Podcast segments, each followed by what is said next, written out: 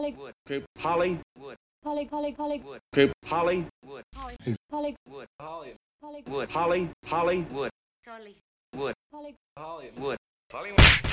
Hello and welcome to another episode of the Hollywood Haymaker podcast. I'm Dustin Dubuque, I'm John Hanson. and we're back, fully loaded with tons of movie news since we didn't have much time to get through them yes, uh, last week. hmm And the one thing uh, that we can't believe we didn't talk about, we were texting about it, and I laughed about it because I kind of forgot, uh, was the Aladdin stuff with Will Smith. And I, we didn't talk about it, Mike, of, of how ludicrous it looked. And it popped up on my Facebook today again, and like they're like, I, it was probably a retread of the same post. And I just started laughing, and I'm like, oh yeah, I didn't ask John personally what he thought of how ludicrous it looked. I got to be honest with you. Um, I think it looks fine. Um, they It's funny. well, here's the thing. It's a live action version of Aladdin. What were you expecting? I, You- all right, people were unhappy when Will Smith wasn't blue. Now they're unhappy that he is blue. Um, you make a good point. at the end of the day, it's it's a live action adaptation of an animate, animated movie. The animated one is probably going to still be superior, but if you're looking for a live action version, this is what it is. It's Will Smith with, with blue paint or whatever.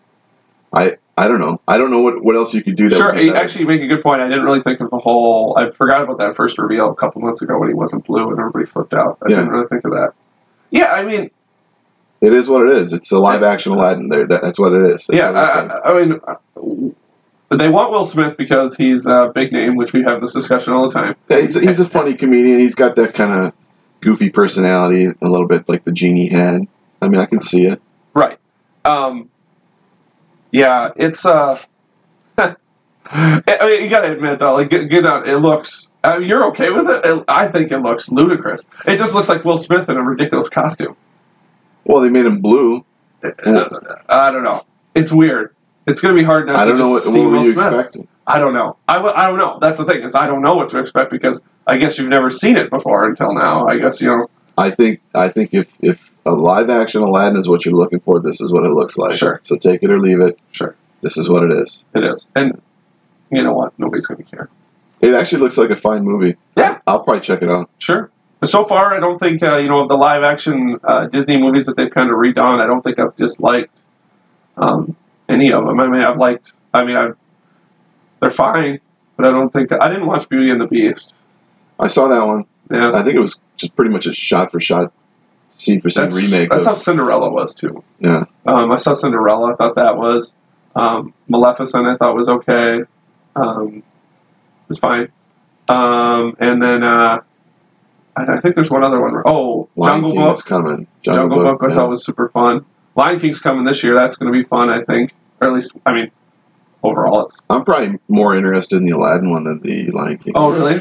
I think I am. I don't know. I think it's. You know what? Again, it's all going to be on the be on the like the memory you have with uh, Yeah. with those characters and such. You know? Mm hmm So, and I guess the other bit of Will Smith news I saw, and I don't know if I said this, and maybe I forgot, was that he's not back for Suicide Squad 2. Read that today. Do does that matter? Not to me. Is his character in the movie? I I, I just um I would you would think so. Not necessarily. They're doing kind of. They're calling it like a soft reboot, so it won't ignore the events of the first film, but it also won't really acknowledge them. Sure. Um, they're bringing in James Gunn, who wasn't involved with the first film. He's now writing and directing Right. su- the new Suicide Squad movie, which I'm excited about. I think he's a really talented guy, and I'm really looking forward. Um, the Suicide Squad, there's a lot of interesting characters there, but I think they just had a really bad script the first Sure. time around. Right. So I'm really looking forward to seeing what James Gunn writes for these characters. Um, he might not. He might not be interested in having Deadshot in the movie. Sure. He might just do it without him. Right. Yeah, I- I don't especially know what he's with- maybe without Will Smith, especially that might just be like a double whammy of like, oh okay, it's Yeah. not important. Oh, Will's not back. All right, we don't need it. Right. You know why? Why do the effort to try to put somebody else there? hmm I mean, there's a big cast of characters there, so it uh, it probably doesn't matter. Uh, I guess a couple random. It's just so much random stuff. Um, we were talking about NBA games before we got on microphone, um, but the Space Jam Two is going. Sure. Did you? Were you? You're probably. A, I don't know. I was maybe just a tad too young. I, I liked Space Jam as a kid. I've never seen it. You've never seen it. Oh no! I I, you're like the age for it though. I think I was, but I just it didn't look appealing to me. I'm like, it's Michael Jordan. He's playing basketball with Looney Tune characters. Right. I don't know They're why. aliens. He's got to beat them. I don't know why I need to see that. Though. You so know- now LeBron James is in the new one. Yeah, I well, you gotta assume, right? Like it's Well, I think they announced. yeah, right. And then, well, and the, you know, the part I remember actually the most of the Space Jam movie was wasn't the, so much the uh, Michael Jordan aliens part. It was the fact that there was the aliens are stole talents from five other NBA legends. You know, so there's other NBA legends in it, like uh, uh, Patrick Ewing's in it. Oh, Bo- uh, Bogusley, the little short guy. Muggsy Bogues. Muggsy Bogues, thank you. And the great part about Muggsy Bogues, and I don't know why this is the gag I remember, is they're all like, their talents have been taken away, and nobody understands why they're acting like they're kind of dumb because they just, you know, they got their their bodies stolen from them, and they're in like this hospital, and all five of them are walking through the hallways, and all four of them hit their heads on the doorway. Besides Muggsy Bogues, because he's so short. I don't know why I remember that, but uh, Hilarious. hilarious for for a seven year old is funny. um, but it was cool because I, you know, again, I was a really big NBA fan, fan when I was young, Yeah. and so it was great seeing. And so I was more like, now that I see this, I'm like, I didn't care about LeBron and the aliens. I'm like, now I want to know what other five, uh, four or five NBA players they get to mess with the with this funny, stupid part. Sure. But I don't know. I wasn't sure if you'd ever seen it or not, so it was Nah, I I'm curious. Maybe I'll check it out. Maybe I'll see the new one. why not? Yeah, why not? But I I, I just never got around to seeing it just because it, it just didn't look like something I needed to see. Sure. just seems so absurd. I guess. it's absurd, and uh, you know, again, it's a kids movie, so I mean, absurdity is what it is. Yeah. Um. Well, then, did you see the uh, live? Did you watch the trailer for the Pokemon live action movie that came out? Detective Detective Pikachu. Pikachu. yeah. looks very funny. It lo- you know, it does, and I love how it's. Uh, and I was a Pokemon guy for the first 150, and you know that's pretty much what it is. And so I was like, Oof, this brings back, this brings back the memories. Yeah. So are you are you? It looked fun though. Yeah, I'm sure I'll see it. It looks fun. Yeah. I'm not a huge Pokemon guy. I never really was, but you know, it, it's fine. Yeah, yeah. I, like I said, I I I am just excited because it's I played so much for a couple of years there. Ryan Reynolds is doing the voice of Pikachu. Of course. When I first heard that that Ryan Reynolds was doing Pikachu in a movie, I thought that it was a joke or something. And then I saw the trailer. I'm like, wow. well, it's actually him. Dude, there's a couple actors right now um, that are just everywhere. Ryan Reynolds is just one of them. He's just all over the place. Yeah. With everything. I mean, no complaints. Um, so again, it's just a bunch of little news. I, I'm saving a couple quote unquote bigger things uh, for the end. Uh, so they finally cast. We were talking Candyman what a couple weeks ago. They cast Candyman. Did you see with who? Uh, Tony Todd's got his fingers crossed. Nope, Not Tony Todd. it's not. It's uh, the guy who played Black Manta Okay. And Aquaman. Uh, was a Yahya Abdul Mateen is his name. Okay. Uh, but yeah, that's who they cast. I was like, oh, it was just coincidence because we were just talking about it, and then like a week later, they're like, oh, this is who's got it. And I'm like, okay, it's cool, sure. Not really a big name. No, oh. eh, that's fine. yeah. Nothing wrong with not throwing a big name in there. I think they're trying to sell it just off Candyman. I'm not sure how famous the Candyman name is outside No. of hardcore horror, horror guys. No. I It, mean, it sounds like a movie that's going to come and go. I think so too. I wouldn't doubt if it's one of the movies that once it gets going, I mean, it gets even like less press. Like you know how you know how these like these things get when they bring back a reboot and then everybody gets excited, then you kind of forget, and then it comes out and you're like, oh, oh yeah, It's like a reboot of something that most people probably have never seen or don't remember. right. But you know, how many people probably know of the even care and then have never seen it? Yeah. Like, oh, is that that dude with the bees? If they even know the bees exist, Yeah. you know, I mean, yeah, it's going to be interesting. But that was just funny because we talked about it. I'm sure there'll be a Tony Todd cameo in there. absolutely. Going off that, I didn't write this down, but you actually sparked my memory just off the Tony Todd part. Marvel is the, the big rumor mill yesterday that I caught on my uh, some of my uh, news sites that I follow. Uh, is Blade reboots coming with Res- with Wesley Snipes? The big rumor through Marvel.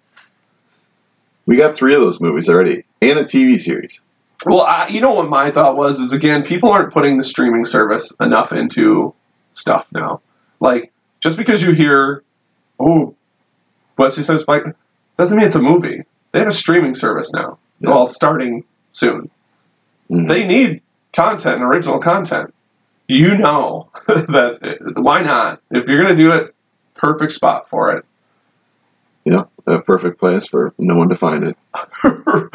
Yeah, right, where it belongs. Yeah. Right where no one finds it. yeah, right, right. Just smashing all the other Disney I don't- stuff that they're. I, I don't think we need another Blade movie. We had we either. had three in a, in a series. I don't think anyone really saw the series even. Yeah, who was the guy who played Blade in that? Do you remember his name even? What a nobody. I mean, I remember when the series was going, I was like, I should watch this just because the first two Blades I like, the third one's a rough go, um, which is too bad because they, they just it's it should be better and it's just not. I mean, I liked parts of the first Blade, and that's that's about where it ends for me. really, I kind of got my fill. I was a big yeah Blade. I thought I liked Blade two quite a bit. Um, I just liked the imagery of it. It was more. It was Guillermo del Toro, so it was a little more There's a lot of Funky. CG in that one. Yeah. It, it- the ending is not good. And the main va- the problem with Blade's pretty much always been the bad guys have been horrible. Because Blade's pretty much a bad guy. Kind of. And I'm like, the first one had the more realistic, like, He's yeah, he's half vampire, half man. yeah, His mother was bit by a vampire just as she was giving birth. correct.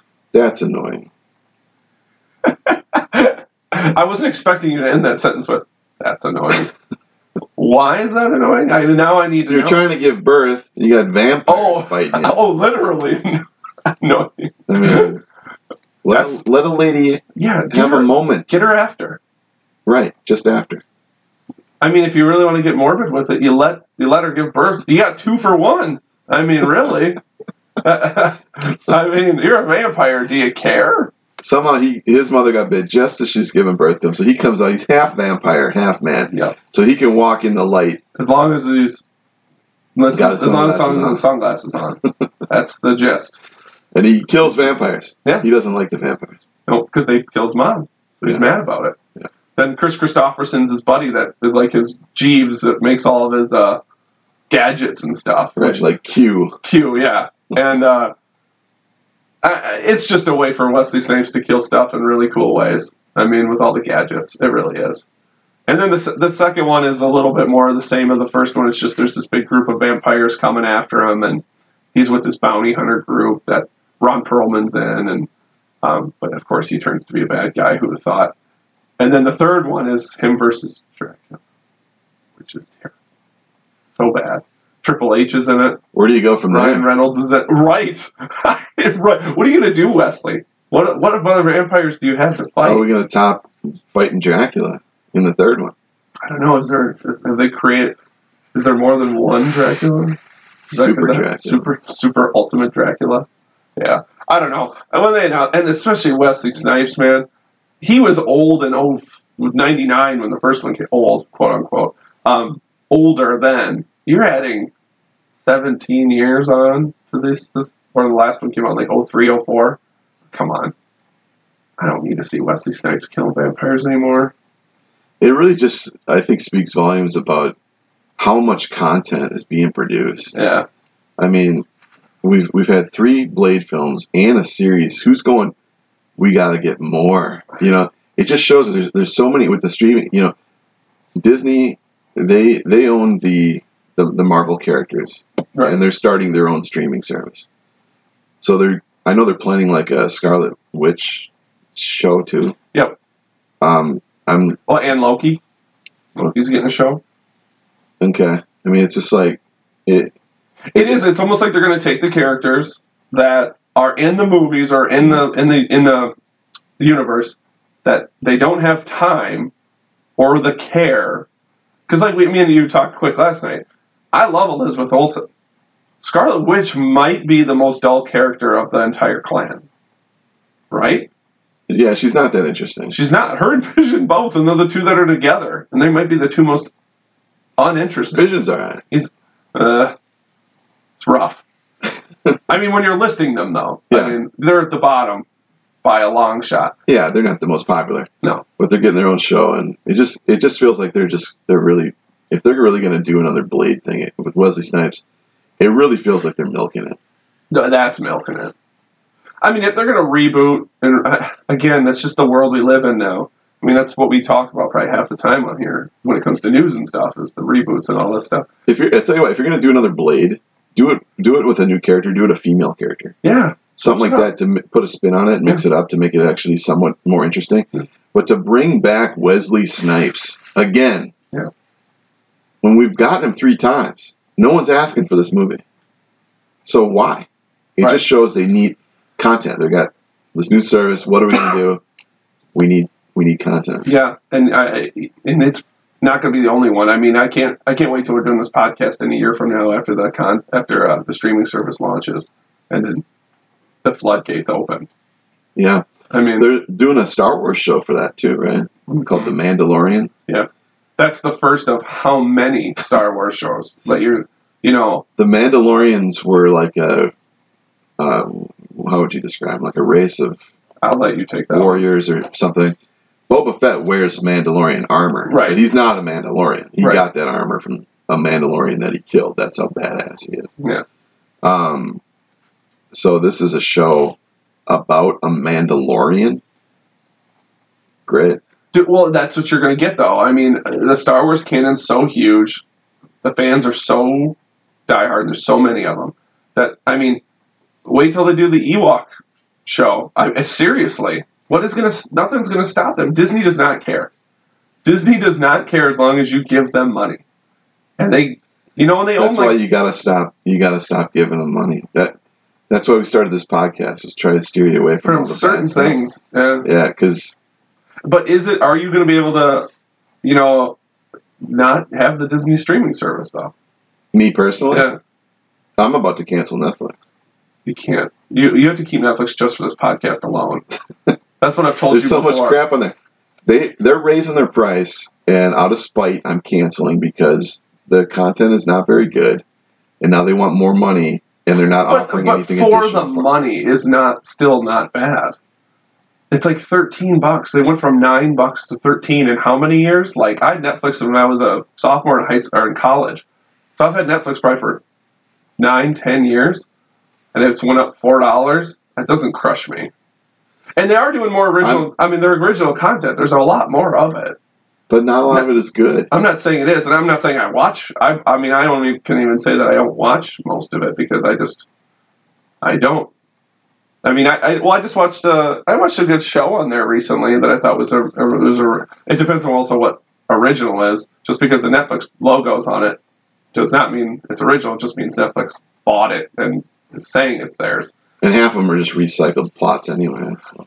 Uh, uh, yeah, the movies. I think uh, the shows and Netflix wants shows, and they're they're known for doing better with shows. Um, but I, I mean, I've seen a list of movies coming out. I mean, there's they have seven or eight originals coming out this month alone, and I looked at I looked at the list today just to see like what we would be interested in, and I bet there's there's one that comes out in like a week and a half that I'm like, oh, John and I'd probably watch it. It's like Woody Harrelson and um, Kevin Costner as like I didn't even look at beyond that, but it, they both had guns and the, thing, and I'm like, I'd probably watch Woody Harrelson and Kevin Costner guns. I'm like, sure, but that's what they're looking for. They're looking for easy at home viewing. Yeah, there's not a lot of stuff in there that just really grabs me that I Yeah. really have to see. Yeah, every once in a while, they get me on something. And again, I don't watch a lot of shows, so like three shows a year on there that I blast through. Um, but yeah, I don't know.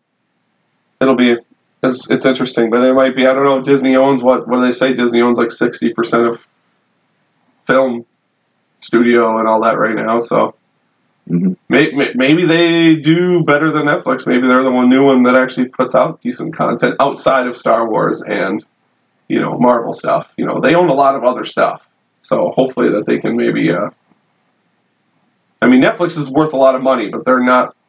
They're not worth twenty percent probably of Disney. Yeah. So Disney has the ability more, I would think. Well, we'll see when it comes out. It'll be interesting. Um, a couple other things. Well, I guess going off uh, uh, what what we were kind of talking about with rehashes and reboots and stuff. Is Hellboy comes out? I think at the end of the month. Did you see the Red Band trailer? I am actually really looking forward to that one. It, the Red Band trailer made me much more excited than the first trailer. I thought the first trailer was kind of hokey, but the new one that just came out a few days ago was much better. Oh, I, I like the humor in it. It's it's I, it, it looks good to me, Hmm.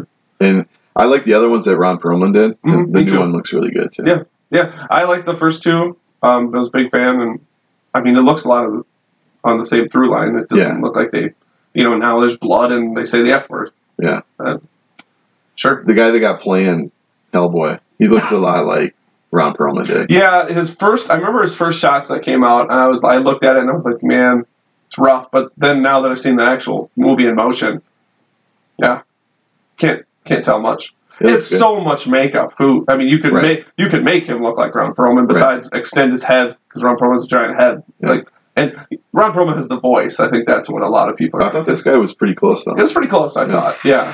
Um, Perlman's voice is so distinct. Yeah. But um, yeah, it looked it looked interesting. I mean, and again, is this another thing of so Blade were rated R. Um, so now we got Hellboy's rated R. We had Logan. We have Deadpool. Is that the other thing people you think are clamoring for in some of these movies? Is Yeah, getting that R rating? there's definitely an audience for it. I think depending on what character you're doing, the movie should be rated R. I hope the new Spawn movie's rated R. Uh, you'd hope so. You know, there's a couple characters. I mean, the fact that they got I mean, Hellboy 2, I know was close to being rated R, and they, they cleaned it up a little bit. It's called Hellboy, Yeah. and it's about a devilish demon that cuts its horns off and has a big. Come on, Yeah. like I, There, it's fine. yeah, certain characters definitely deserve an R rating. Deadpool, um, Wolverine, Spawn, Venom, those kind of characters that are more violent, they should definitely be doing rated R movies. There's definitely an audience for it. Yeah. Um, I mean, obviously, you don't make all these movies rated R. Avengers should never be rated R. It's more family oriented and stuff, Sure. family friendly. Um, but yeah, if you're doing, you know, Blade or Hellboy, yeah, give it the R rating. Go for it. Yeah, I agree. Kids are going to see it anyway, Mhm. whether they say it or not. But the 13 year olds can't get in. Yeah, they will. They will. Um, so I guess the couple big things, and next week we'll be doing Captain Marvel, so we don't want to talk much, but because the the premiere was just I think last night or two nights ago, so the early reviews are coming out. But did you see that uh, Rotten Tomatoes had to, they closed down the audience review score before the movie came out because it already was getting plumped. It was already like before the because you know because it's like anything you know uh, the movie had its I think Monday night was its release Uh, to like you know California, but they already screened it once or twice before that. You know, Yeah. small screenings. So technically, that opens the movie to Rotten Tomatoes, and there's already like multiple, like hundreds to a thousands of people giving it one star reviews to trash it. And so Rotten Tomatoes fans said, we're not going to let users review it until Friday when it's out. Mhm. Which is so sad that that has to happen. All because of a bunch of people on the internet that have to hate Captain Marvel for whatever reason. I think it's a fair way to do it because basically what's happening is, um, I mean, come Friday, everyone will get to see it. So people that have actually seen the movie will be giving it an honest review. But what's happening now is people are basically giving it a one star without having seen it, Yep. just because they want to hate it. Yeah. So that's not really fair. Why do? Uh, why? What's the hate? Because it's a is it because it's a female superhero led movie? You know, it's funny. Um, I, I've been reading these articles, and people seem to be expressing concern about this um, movie starring a female superhero. And I, I guess I didn't really think of it as a big deal at all. I mean, I've been reading comics my whole life, and a lot of them have female, strong female characters as leads um, in their own comics and things. And it kind of got me thinking, like, have we not had movies like this before? I mean, we had Wonder Woman.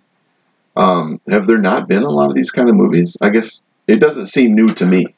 Yeah, right. Well, the big thing with Wonder Woman was that she was the first lead female superhero movie. That was the big sell.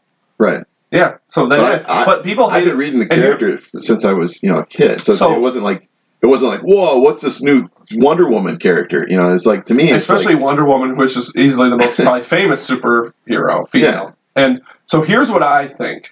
So leading up to Wonder Woman, it was like a year or two before that. Scarlett Johansson was told by Marvel that the, that her and uh, uh, Jeremy Renner's characters were never going to get a standalone movie.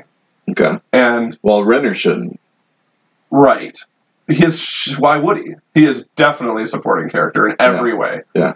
Um, but her character, I always thought could. hold I thought I I've been wanting that movie. Yeah. So they were told. I remember the. I remember that because people were so mad, and then DC was like, I mean, DC up to until up to Wonder Woman, I think with their new launch had you know everybody would admit that there is rough rocky start. So I guess if, I think DC was like, we'll do it and probably make a lot of money doing it, and Wonder Woman was good, and so now that Captain Marvel comes out with Brie Larson, I think I personally think the diehard Marvel fans are mad that it wasn't Scarlett Johansson first, and now that oh Brie Larson comes in, never having been in a movie, her character automatically gets gets the solo film, but yet Scarlett Johansson's still playing. Who cares? If it's a good movie, it doesn't matter. It doesn't matter. But I think that's it. That to me, that's it. They did say that there there is going to be a Black Widow movie. They're talking about it maybe being rated R. And it's, it's supposed to be a more of a prequel. Um, and I'm looking forward to it. Yeah, yeah. Well, and, and I remember like I think it was a couple weeks after Black Widow came out. Boom! It was. Uh, I mean, after Wonder Woman came out, I was like, boom! Black Widow's getting her own movie. I'm like, of course she is. Mhm. But I, I, I think that's it. I think there's contempt that Wonder Woman uh, or that uh, Captain Marvel is the choice for female. Um, But again, you haven't seen it. Yeah, uh, I'm going to be going tomorrow, and I can't wait to see it. I'm really looking forward to it, and um, I'm optimistic. The trailer looked really good to me, and I'm just going in open minded, Me too. just yeah, to get an enjoyable movie. yeah. Like John and I were saying, we've both, you know, it's when it's a movie like this in the in the fields we both run in, it's pretty impossible to not hear or read certain things. But we've both been trying to avoid as much as humanly possible any type of spoilers or ratings or anything. Um, Yeah. So, but yeah, so that's interesting. I guess the last thing I want to note, going back to, uh, have segued earlier with Netflix and stuff, but Steven Spielberg uh, came out three or four days ago. I don't know if you saw this, pretty much, and said that uh, Netflix shouldn't be considered for like the Academy Awards and stuff. Any movie on there is not really a movie because it doesn't hit the theaters. Pretty much said that he he is now going to champion everybody who hates streaming services and pretty much say that if Netflix doesn't like, I, it was a lot of ramblings. The stuff I read was uh, like the movies need to be in theaters for like four weeks and actually have a real run, or else nobody. He's pretty much said that. Oh, he also said that Netflix should be nominated for Emmys, not not Oscars. They, they're more they're TVs, not movies. So then there was a huge craziness of that, and he pretty much said he's leading the charge. Then Netflix came out, pulled up on my phone. This was the tweet that they posted, which I thought was a pretty good response to Steven Spielberg. Um, we love cinema. Here are some things we also love access for people who can't always afford or live in towns without theaters, letting everyone everywhere enjoy releases at the same time, and getting filmmakers more ways to share their art. These things are not mutually exclusive, and that was the response to Steven Spielberg. I don't really care. I, I didn't either, but it was amazing. I'm like, I'm like, this was like days that everybody was like, I'm like, why does this care? Like, just get over it. Yeah. Steven Spielberg's been around a long time, It feels like two kids on the playground. You're just like, just learn to get along. right? And it's, you, you just want to tell Steven Spielberg, you have been making movies since the '70s. You have seen film evolve for Mhm. 40 years. Yeah. It's still evolving. Mhm. Like, let it go. And then so, uh, somebody was, and then of course, then you got the people that were like, well, if, you can't afford the theater, you can't afford Netflix. I'm like, no, that's not right at all. I'm like, Netflix is A a, month, monthly subscription to Netflix costs less than one movie ticket. right in a lot of places. Yeah. We're lucky that we live in the Midwest and we can go to the movies for eight fifty. Yeah. Where I know, I know a movie ticket in L.A. Mhm. on a matinee can cost like nineteen dollars. Sure. Yeah. How is that? How is that even comparable? But people are saying that like, oh, if you can't get to the theater, theater's so much different. You have to get in a car. Mhm. Most people have kids Yeah, if you're bringing kids, if you got a family of four, or find a babysitter right? if you want to night hours by yourself. Four tickets for the family of four. I mean, that's six months of Netflix. Isn't it nuts? well, and the funny thing, and well, this will be my segue into fighting with my family. Um, that we're gonna one of the movies we're gonna review this week is uh, John and I were gonna watch it last week, and I was gonna get with them, and I couldn't because I have a uh, 11 month old at home, and then I, my wife and I were gonna get to it too. And perfect example. In that week, we had no time to get out of the house, and drop the kid off somewhere to see a two-hour movie. hmm This is why. Get over it. Even if you're like you, you have different gripes about Netflix. But if that's your gripe, is that well, you must see movies in a theater. This is just, and again, we live in a town with a movie theater. Not everybody does. I know people that drive 45 minutes to get to a movie. Ours is two miles up the road. You know, it makes it easy. He's basically complaining that they shouldn't be getting Academy Awards, and it's like They shouldn't be getting any recognition. it's like, I, I think we talked before about Right. my level of respect for the Academy Awards. So I, I could care less. Yeah. I mean, you know what? Don't don't give anybody any Academy Awards. How about For- that? I'll be fine it. with that. Yeah, just just just stop it, Steven Spielberg. Okay, so fighting with my family. We went last night. Yep.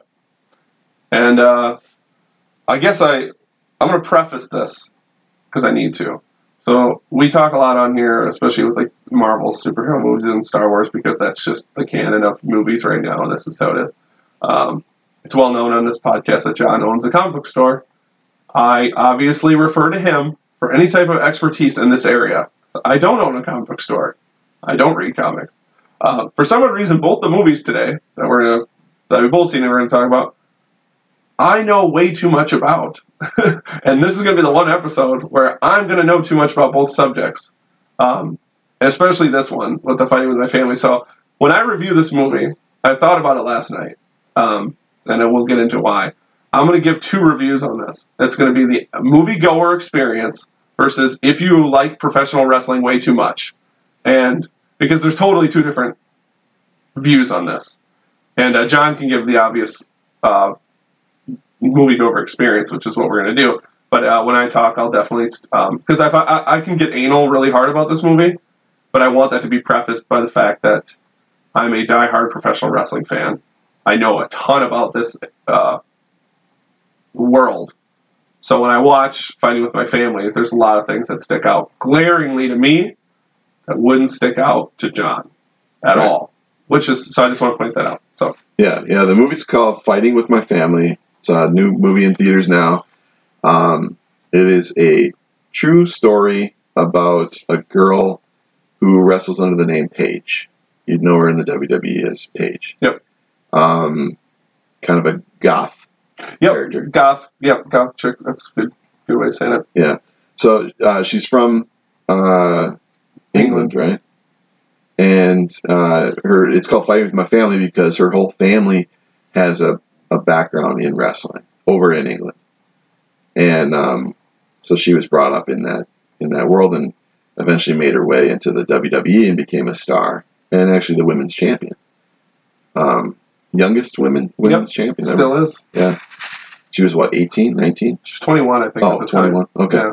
Because she got, and I, I'll get into this earlier, but or a little later. Uh, but uh, the, it misses the movie misses a huge chunk of time, and uh, I think that's how it. It makes it look like she's still 18. It makes it look like it's going really fast. But I think from her time of getting signed by WWE into being the the women's champion is probably about three years Okay. in there. Yeah. Sure. Um, I thought it was a really enjoyable movie. Um, it, when you boil it down, it's basically it's another kind of underdog story, uh, sports film. Uh, most sports films kind of have that underdog element of somebody who's, you know, the odds are against them yet they succeed in the end. But I really enjoyed this one because it is a true story, um, and they really did a great job of depicting the all the challenges that she had to go through to get to where she ended up. Um, it's not just well, first she you know she, first she went to tryouts and had to get had to get chosen for the for the training, and they show you how physical the training is. Yeah. And there was a lot of people that couldn't do it and were dropping out, and I mean it looked. I mean, I, I couldn't do it. You know. and and and they do a good job at showing this too. Is that uh, a lot of wrestlers when they get the tryout, um, they they show you two different worlds of tryouts. You- They go to certain towns. They were in England or whatever town she's from, but Mhm. they're around it, and they uh, you know WWE gets sent tapes, quote unquote, DVDs, downloads of people wrestling on a weekly basis. They have for thirty years, Mhm. and her and her brother, her brother also a wrestler, um, who uh, the family, probably because he's male, I'm sure, and that is predominantly WWE is uh, is expected to be signed by WWE, and maybe his sister will too. That's kind of the thought. Mhm. Um, but they're both very talented, and uh, is that these indie guys and girls go through training, but it's certain, but it's always it's way different than WWE, and even a lot of them that get signed by WWE will never make it because they can't literally get through the WWE system, and that's that's that part that they're showing right there is it's tough. Yeah, I really, mean- really tough. It's months, and it, again in the movie it's it's short, and they, they have they have a long time frame to cover, but uh, it's months of push-ups, sit-ups, burpees, and then getting your falling on your back over and over and over and over again until you learn to do it exactly right. Whether you've been wrestling for 15 years, Yeah. WWE does not care. Mhm. Once you get there, and uh, Paige has that trouble here. She's been wrestling since she was 13. She's already been wrestling for six years at this point. Mhm. And she gets mad because she doesn't understand why her wrestling ability isn't being what's put out there. And they're like, "Okay, you're a good wrestler. That's not it. There's so many other parts to this." Yeah. Okay. Yeah. Yeah, so they, they really show, you know, the challenges of uh, that, that an individual has to go through in order to make it into the WWE. Uh, not just the physical aspect of it, but also just like, you know, trying to build relationships with the people around her, um, people in the organization. Um, you know, there's some, it's a, it's a competitive world, so you know, not everybody wants to be friends with you. Um, and then even even if you do get through even if you do get selected and you do the, the grueling training and you get through all that, you still got to have some kind of character or personality that the crowds are going to respond to. Because if they don't find you interesting, you, you're not going to be back on the show, even if you did get through all that. So it really did feel like the odds were against. You're watching this young girl and you're thinking the whole time, how is she going to do this?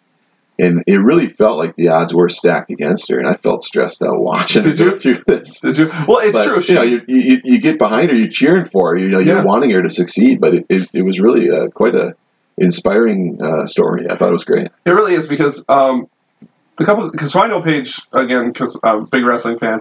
Uh, the the actress uh, Florence Pugh plays her. Her voice and the way she says things, uh, man, she's like spot on. Paige, it's pretty amazing. You know, it's funny. Um, I, I'm not super familiar with Paige, but I, I have watched some videos on her and stuff like that to get familiar. And I was thinking to myself while watching the movie, she is doing a better job of playing Paige than what's his name did playing Freddie Mercury. Yeah. Oh, totally. Hundred percent, she did. Yeah. Yeah. Um. She won't be nominated for this. No. The uh, this It's is not a, Academy- This is, this it's is not a movie Academy that's gonna. material. This They don't movie like is this gonna go back and forth. This movie's gonna. I. I. No offense. This movie. Uh, this movie is gonna fall off the wayside. People are gonna forget. Exa- and no offense. Not because it's not good. good. It's, just one of the movies that just is going to fit that middle mold where wrestling fans are going to get it. I think people who see it are going to like it. Yeah. But I think it's going to be seen by less people than it should. It's just not this kind of stuff the Academy has No. any interest in. It's What's it about? Wrestlers? Pass. Pass. They're on to the next, you know. You got even the movie that was the, called The Wrestler that went for Academy Awards didn't get nominated at all. So, but yeah, so she's great as Paige, and it's amazing. And I, I've, I watched Total. Again, I'm a diehard wrest- wrestling fan. Paige was on a couple seasons of Total Divas that my wife and I watch, which is the reality show of the female wrestlers.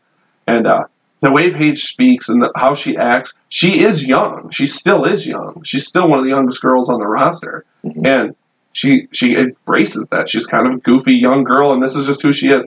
And in the show, she's just like that. Like you know, you watch reality TV, you can tell who's putting it on. hmm She's one of the few people who doesn't feel putting it on. Like sure, you know, you know, in the WWE world too, there is literally cameras on you constantly. When you're in the backstage, they have footage. They're getting footage for who knows what down the road. Yeah. So I think these girls and guys are pretty good at honestly ignoring cameras. I mean, they're on TV every every it's nightly. They're on the internet daily. I, I really do think that Paige comes across authentic in the shows because I think she is ignoring everything. She's like, "This is my life. I don't know what to do." Um, but uh, yeah, it is. She's you know she's smaller. She's gothic. She's white, like like skin tone, very very white. Not even as white as Paige really is in life because you can't physically make her that that white because Paige is so pale. Um, you know, and she gets. I, th- I thought the great part that they hit on the NXT part is WWE has like I think roughly about 150 people right now in NXT. Many of them not, NXT's on TV now too. Um, they, it wasn't when it was a little when Paige was on, but now it's much more popular. Um, not everybody's on TV. There's a ton of people that are just training, and WWE doesn't always sign people that have been wrestling for 20 years. They might see a supermodel, looks good, built, you know, towards the end of the modeling career and goes, Do you think you're athletic enough to be a wrestler? And they teach you how to wrestle. Like there's currently there's a lot of people in our industry right now that they weren't wrestlers before. They were football players. And Paige openly hates that.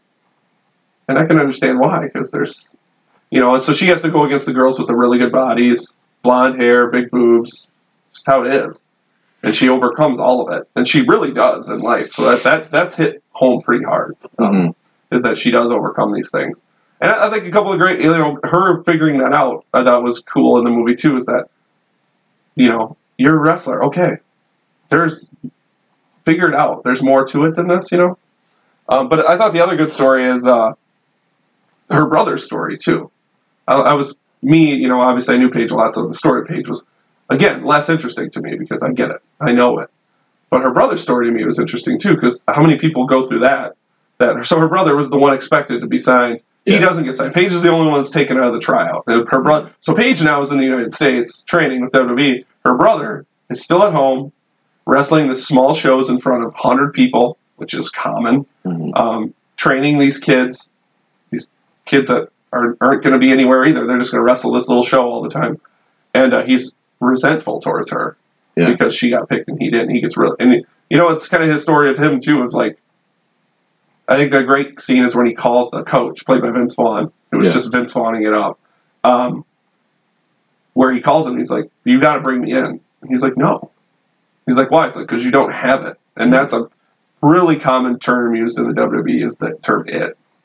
And uh, they, something extra that is that the audience is going to find appealing. I mean, you can be physically fit doesn't matter. and have all the moves down, but when you come out there, if you just if you're just another pretty boy, uh, Or girl, it doesn't yeah, matter. the audience isn't going to get behind you. They want to find something interesting Per- about perfect example, and this is going to be just WWE style. So, and and then I think we can use this to show the Paige story is really successful. There's this guy, um, his name's Tye Dillinger. He wrestled on the independent scene for a really long time, which is the small shows. So he got signed by WWE, I think, ten years ago. He was like one of the first ever signings they did with this NXT training thing. He was there for another nine years, and that people were like, "So is this guy gonna like?" come to the roster? How have you guys been training him? He's been here for so long. So this guy's like 20 years into his career and has yet to be on WWE TV. And finally he goes, WWE TV, guess who got fired last month? Because he got on TV for a year. Didn't connect. Mhm. It wasn't there. He's athletic. Yeah, he looks good. Not interesting. And WWE realizes that. I mean, if you don't connect and if you don't get them to hate you or love you, Mhm. what are you doing? And it's Yeah. very few people that can do that. And Paige actually did it. Yeah. Um, and the movie, I think, does a good job of showing that. Really, sorry, I'm talking Sure. a lot, but I know a lot. Uh, but I think the brother stuff, and I think her. I think another thing I do want to point out is her her dad and mom, played by Lena Headey and uh, Nick Frost, were great. Yeah, There's a great cast here. I mean, very good. uh, Lena Headey, it took me about 10 minutes to realize it was her. Because if the one thing about Paige's mom, she's a legendary female wrestler in Europe on this indie scene. She is no, she's still wrestling. The woman has to be pushing 50. She's been wrestling like 30 years. She's famous over there. Um, but, you know, time passed her by. It is what it is. Um, and uh, her parents are fun. And that's really totally how they are in real life. There's a lot of good humor in this. Um, Nick Frost, you might know as from Shaun of the Dead. Him and uh, Yeah. Simon Pegg did a number of movies together. I love Nick Frost. Um, He's yeah, he's very funny in this. Um, uh, it's written and directed written, written and directed by Stephen Merchant, who is uh, Ricky Gervais's partner. They did uh, the original Office Yep. together and a, a bunch of popular things. Um, and Stephen Merchant is in this. Yeah, has the role in he's got this small part. He is so great in this. He plays this uh, this guy who's kind of he's real kind of uptight, I guess. Yeah, it's it's the parents of the so her her brother uh, Zach gets a girl pregnant, and it's her parents, and of course they don't come from this wrestling, you know, yeah, they're very po- put off by, by all of it. the, the whole wrestling aspect of it. yeah, some great scenes with them. Just a couple scenes, but really good stuff. It is. Um, It pays off well at the end. Yeah. I thought it was a cute moment yeah. where Paige. Uh, Well, don't Don't- give it away, but I mean, it. Let them let them enjoy the movie. So, yeah, there's some good stuff. So the couple things that I'm going to do the anal wrestling part about because Sure. I have to. Uh, the real quick ones. I don't want to pick this part because it's fun. It's light. It's breezy. It's good. Like I, I don't even really follow wrestling. I mean, I I used to, and I find it interesting to a degree, but I don't I don't really follow it that close. So I, I wasn't familiar with some of these people. Um, I mean, The Rock is in it. He plays himself. He plays Dwayne The Rock Johnson. He's he's great. He was my favorite wrestler actually when I was younger. So You and millions, Everybody else, millions yeah. others. yeah. So um, so you don't really need to be a big wrestling fan to enjoy it. It just kind of plays like a really good underdog sports movie, and would almost be unbelievable at times if it wasn't true. I would think. Yeah, and and uh, yeah, and so I watched an interview with Paige a couple weeks ago on this movie, and she said it's 95 percent accurate. I And- believe it. Yeah. And I, I would believe it. I would say more like eighty percent, just from all the stuff that I see. Mhm. Um, she did admit that the rock parts were fake. She said that that was. She openly said that. and I've seen it in multiple interviews. She's like, if that's five percent, that's put on. It's, it's the fact that. they're- But the movie gets help She didn't- with the rock in it. She didn't interact with the Rock. That She much. did, but not like that. It Well, wasn't. maybe not like that. yeah, because I mean, the couple parts with the rock are lo- like, there's no way. The first scene with the Rock is outrageous. It's, As, the ending scene with The Rock is outrageous. There's no way. This is WrestleMania, and this whole sequence happens. Absolutely not. And no planet does any of that happen. Yeah. WrestleMania has about four million other things to do than to deal with Paige like that. It's just, I get it though. It's a so they they they probably kind of take um, They take scenes liberty. from. Yeah, not that they fabricated events, but maybe they move things around as to when they happened or how they happened. But there's still things that Totally. happened at some point. Totally. But Yeah, and the only other thing that, uh, um, which is fine. It's a movie. I get it. It's Yeah. it's Vince Vaughn's the trainer. yeah, Uh, he's and- great. In, in NXT, there is about 20 trainers, and from what I know, um, the trainer that, and Paige has said it multiple times, is a wrestling fan, is, was Dusty Rhodes, was the guy who trained her. Everybody knows Dusty Oh, Rhodes, really? yeah. Uh, Dusty Rhodes was one of the head NXT guys that trained them girls for, uh, girls and guys for years until, you know, he passed away a couple of years ago. Um, so she admits it because uh, uh, she's open about Dusty. That so she had said in an interview I'd seen that Vince Vaughn is Dusty Rhodes plus three other people. Yeah. and they create. You that's, can't that's have usually how they do that when they Typical. do these movies. Yeah, so. it's the same as football movies. You know, Yeah. how many people are on a coaching staff? You got to just have the one. In the movie, you got to have one so you can kind of identify and Right. understand. But Right. Yeah. So like uh, NXT was calmed down a little bit, and then I will say, and I, I mentioned it quick, is and, and this is just something you probably wouldn't know, and a lot of the average people won't. It's fine. Is the they really make her seem like she's still super unknown when she wins the title. And again, that's not a spoiler because that is a big part of her life, and that's what she's probably honestly might be her most famous moment. Um, is like she's only worked in this little tiny building, and then she's on TV. That's not it. NXT got on TV. People knew who she was. She was relatively known and famous by the time she hit WWE. That's a, that was a qualm, but that's a pro wrestling fan qualm where it Mhm. went. Wait a minute, she just went from a nobody to Divas champ. Not necessarily, So but she- she did. she was on a different show called NXT. Yes, which is So the training program, but that Okay. also has television Okay, so it's almost like show they, they have a show where they show the people that are that are making their way to hopefully get into the WWE. exactly. So that was her first night in the WWE, but not her first night on television. First night on WWE Raw television. Okay. NXT is still WWE, but technically something else. Okay. Yeah, it's technical stuff. Other than that, though, no. Um, and, and the only other part that was as funny is you can tell this is a WWE studio movie because they show a lot of WWE footage. They show the WWE network on the TV. They got the Rocket.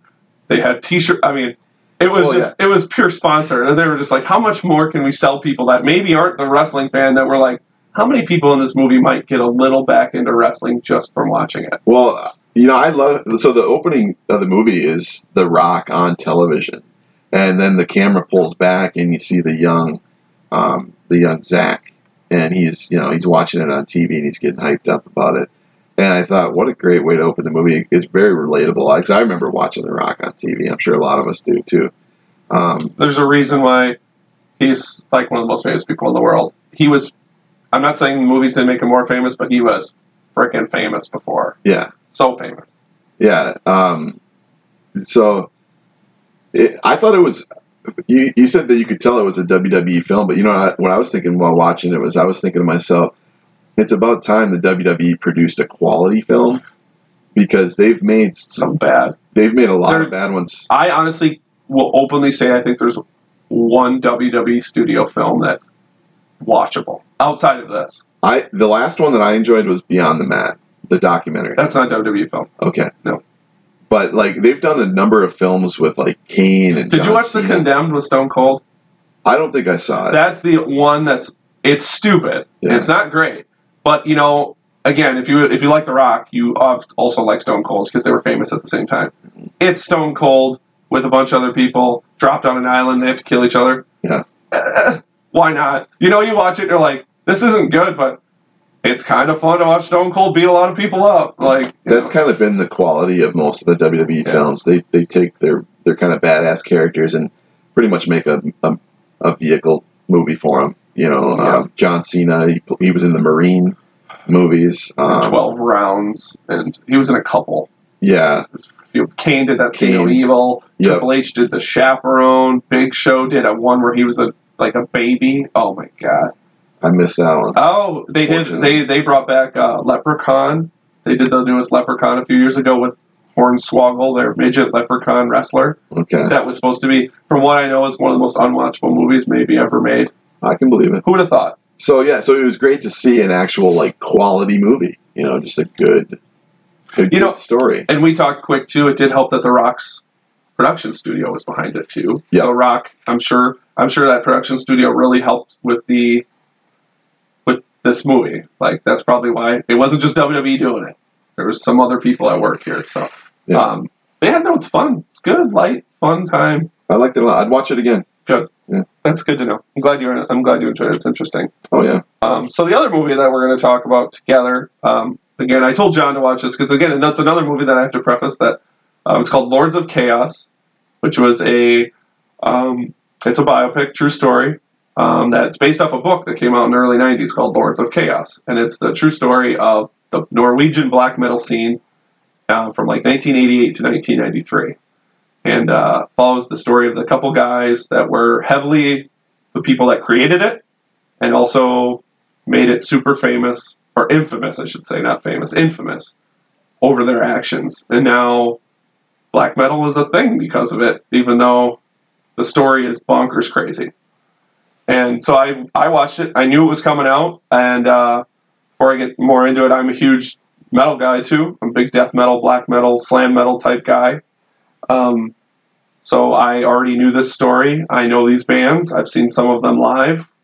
Um, so I never read the book, so I get a lot of it. So now I was ex- so it was fun to because I immediately told John, I'm like, well, now I need to talk to John and see what somebody who has no idea of this has to say outside of the movie itself. Because now I'm because I'm interested half in what you think of the story and half of the movie because the movie's mediocre as as hell. yeah. But Well- I, I also want to know what you think of just the general idea of the real story here. When you when you told me about this one, I I must have heard you wrong. I thought you said it was a documentary. Oh, sorry. You said it was No. a true story. It is a true story. Yeah.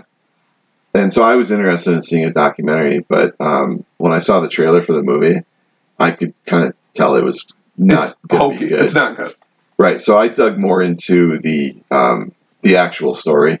Um, so the first thing that kind of caught my eye was the fact that there was a situation where one of the band members had killed himself, and one of the other band members they got weird. name. Dead was the guy that killed Dead himself. was, and Euronymous is the lead. So, Yeah, quick Euronymous. backstory: this is a band called Mayhem, and they're the ones who created Norwegian black metal. And the really it is it's a bunch of young kids who like heavy music because uh, Venom and stuff um, was popular at the time, and they were like, "How do we get attention? We'll make heavy music that's even more annoying and loud, and we'll sing about Satan." That was it. Mhm. And did they believe in Satanism really? Uh, maybe. Or did it just get them a little notoriety because it's Satan? And so um, the band's so stupid. The kids are really dumb, but they try to do all these things that make them metal. It's such a metal thing to do. And like they, they buy this house that they can perform in. It's like this dilapidated house, but they need a, a singer because um, uh, that a band member left really fast because they were like, "This is stupid," and uh, they get this guy goes by the name of Dead, and he is a weirdo, like very depressed, very mentally probably disturbed, um, kills cats, has them hanging in his room, true story, um, and uh, is like the the true story where he uh, he buries his clothes that he's going to wear for a concert outside for five, three or four weeks to get stinky and moldy smelling, so he can wear them on stage, so people thought he was like dead. Yeah. that's true. Did that. Sorry, but yeah, but yeah. So he does kill himself. That that happens fast in the Mhm. movie. Um, but yeah, But my first thought was I was curious to know if, if we're sure that he wasn't murdered. But uh, so I did, I did dig into that a little bit. I mean, he, he did leave a suicide note. Uh, do we know that he that Yeah. could have been? I mean, I, I, I think it's pretty well said that he's that he was that he committed suicide. I think. I, I, Um, I've never read. I, again, I read the book, and I, there's I've never heard anything that he was killed. Euronymous discovers him and takes a picture. He he poses the body and he keeps some of the the skull shrapnel. Maybe, Well, he's admitted to that. This is what I've read. Sure. He's admitted to it. and He's given. He turned them into necklaces and gave them to some some people who have confirmed that they got these things. Sure. Doesn't mean that. But remember, later in the movie, he mentions they were just chicken bone, because it's it is up in the air that were those necklaces real skulls. It's one thing. Again, this is me knowing metal a lot. Euronymous is a known liar, Okay. and to extend the truth heavily about everything. And in the book, and again, this is one of the few movies I've actually read the book, which never happens. Uh, the book does heavily push that, but like, take Euronymous' word for what it was. But skull fragments are out there because coincidentally, and I think it probably all happened because of the movie and they saw popularity. Uh, there's a website that sells serial killer memorabilia, and they just sold parts of the skull that were confirmed that were parts of the skull. So I mean, they got out there somehow, and it had to have been because of Euronymous because he found the body. Um, Yeah, and he did pose the body He and does. take a picture. Yep. Which they use as their album cover. Yep, very famous album cover. That's that's should give you a pretty clear picture of what kind of people we're dealing with. Correct. Not great people. No. No. Pretty sick. So then that so that all happens pretty quick. I mean, Dead shows up and leaves, leaves, gets killed or kills himself, and then this new guy joins the band, and his name's Varg, and he is satanic and crazy. And so this band, who now owns a record store, owns a record label, has gotten some notoriety. I mean, you know, usually you get known in the metal world for post- posting a picture of your singer's dead body on your album cover. That gets you pretty pretty noted. And so this guy joins the band, and immediately him and Euronymous, the founder of the band, kind of don't see eye to eye. Euronymous is there to make money and become popular in the metal world, while Varg is there to actually be evil. And so within a couple, I don't know, probably months of them meeting each other, Varg wants, because he's a Satanist, wants to start burning churches in Norway. Instead of just talking about how much they hate Satan, they want to prove, or hate Jesus, they want to prove it. And, uh, and again, a really quick uh, sequence, they burn a handful of churches in Norway. And that was a real thing. They, you know, and it's Norway. Some of these churches are six, seven, eight hundred thousand years old, and they went into them, burned them to the ground, which was stupid. And uh, so then the second half of the movie pretty much turns into the relationship Euronymous and Varg have, and how fractured it is. Um, yeah, it's just a bunch of stupid kids that are really dumb and do stupid things. Yep. I mean, that's really what it is, and it's just their stupid things are really excessive. Uh, there's a uh, that's you know the, so the, they're known for two deaths or three deaths and a bunch of church burnings. That's their general thing. Uh, there's a part where uh, Varg stabs a man to death, and uh, Norway's really lenient on murder, by the way, which we learn. Uh, and it all culminates because again, and it, if you're a metalhead and you like this, you're not going to like this movie because if you if you're a metalhead and actually know the story, you already know this, and the movie itself isn't good. Um, if you like dark and violent, three of super violent scenes. I mean, when they do gore, they do it. Um, and you like true stories, I mean, maybe watch this. I It's don't, very I don't good. I honestly would recommend you read the book. It's a little more of an interesting story. To, it, it's an interesting story to read. A documentary would be better, Yeah, I and there is a couple docs out there, but they're really bad. Uh, because the reason is, is Mayhem. Again, it's a metal thing, but Varg. Just, hey, it's a true story. So it doesn't matter. Varg kills Euronymous at the end, stabs him like forty sometimes, kills him. Norway's. You know what Norway's? Uh, and I don't think they show it. Varg went to prison for twenty one years. That is Norway's max sentence for murder. So he's out, and now he's a YouTube star because he's a nut job. Who would have thought? And so he's already I've already watched his video where he talks about this movie and how stupid it is and how it's all lies and you know Euronymous was going to kill him, even though that was never going to happen. Euronymous said it once. He was like, "I could kill Varg." And then one person told Varg that he's going to kill you, and then that's why Varg literally stabbed him to death for forty times. Yeah. Um. Oh, here's the other problem with the movie too: is whether you like the music or not, none of the bands gave this movie rights. So all this music is just crap that they made in the studio, and it sounds like it. Does it not sound like the most generic stuff? There's no vocals ever. It's just whatever's going on. And I'm like, God, even if you're not a metalhead, you have to hear this music and go, this is really dumb. It doesn't even work. I'm like, yeah, so that's small detail.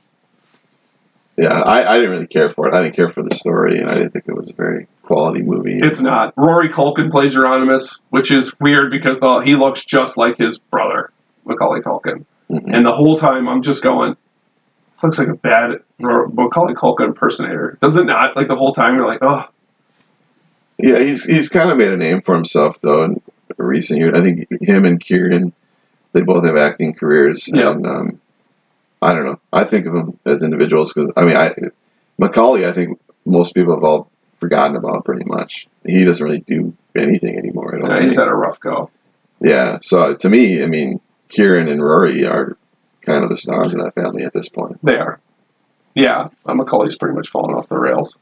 Um, yeah, so it's just not a. I mean, yeah, the trailer doesn't make it any better. Um, but I thought before I watched it, I was like, oh, maybe they'll at least tell the story well, and they don't really tell the story that well either. Um, No, it's it's just kind of a low budget movie about some trashy people. So yeah, and that's really it. And uh, yeah, and it's yeah, and it, it, it almost felt like two where it was like they knew they had three violent scenes to film, and they're like, well, even if the movie's trashy, the people that like, you know, there's a huge group of people that watch movies for violence and blood and stuff. Let's make those as violent and bloody as physically possible.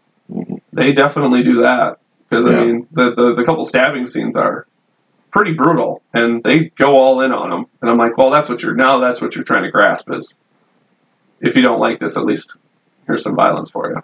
right, You know.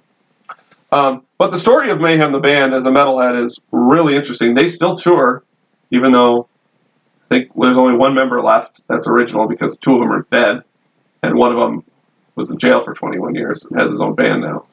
Um, and so it's yeah, uh, but the metal community hates this movie. It's stupid, and it is stupid. Um, but the director was uh, Johannes Åkerlund. He just did that movie Polar on Netflix. Did you watch that? I was going to text you if you watched it. I was bored one night, and I'm like, I'll watch this, and I'll see if it's worth me telling uh, John to watch. I know it's not. It's horrible. the trailer didn't look interesting. It- It, it was like another Hitman thing. Oh, totally. Gosh, man, have you seen that movie before? And yes, yes, you have. And it was a, it was like one of the movies that was really stylized to. It was like a mix between like a Jason Statham over the top movie plus a Hitman movie. I like Mads Mikkelsen, so that's why I watched it. And other than that, it was just trash. And again, another movie where they're like, how many violent scenes can we put in? Accentuate the violence, so then the rest of the movie, you don't care. Doesn't matter what happens. You know what's a great movie if you're in the mood for something like that, kind of a Hitman movie? Um, what's it called? It had um, Viggo Mortensen in it. History of Violence. Oh, History of Violence is so good. That's a great one. It is. It is. So, did you watch anything else this week, or was it a down week? It was a down week for me, but Um, I, I didn't watch anything of note. I watched the new move, that other new movie on Netflix called Paddleton, with uh, Ray Romano. Um, it was a small little indie movie that didn't have much there, but again, another Netflix like mediocre movie that they put out. I'm telling you, man, that's all they do now. Uh, but- d- well, I mean, all they do now. I'm not sure if they ever didn't do it before. That's why I'm canceling. You can't. We have a podcast about movies.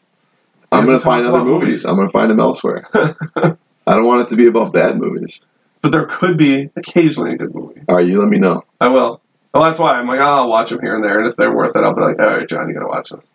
Um, yeah. So no, no, that's it. I think uh, next week is the big Captain Marvel week that we're excited about. Yeah, I'm looking forward to that one. I know I'm gonna like it.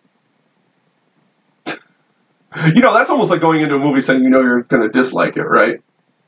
Well, I know if I know I'm gonna dislike it, which I've said. I said it about Roma, and guess what? I was right. Well, that movie is completely out of your realm, though. Oh, I mean, I yeah, went, I went into Lord, uh, Lord of Chaos. I looked at, it, I went, this movie doesn't look good, but I'm a big metalhead. I like, I know the story. I'm like, I know it's morbid. I'm like, maybe I'll like this. there- But I kind of I, was like, though. there's times where I don't know. There's times where I do know, you do know. and I I'm expecting to like Captain Marvel. There you go. That's better. Expecting to like, not knowing. It's unfair. We'll see. yeah, so that should be fun. So that'll be our big uh, episode next week. Um, but I think that's it. Again, like us on Facebook, find us on Instagram, listen to us wherever if you wherever you do reviews, follows, subscribes to all the places. That's what we need. Helps us out. I know we've gained a few, few followers in the last week, so that's good. Helps us with our listens. Our listens have been up, so we appreciate everybody for listening. Um, but uh, yeah, so I think that's it. Thanks for listening. Listen to me, honey dear. Something's wrong with you, I fear. It's getting harder to please you every year. I don't want to make you blue, but you need a talking to.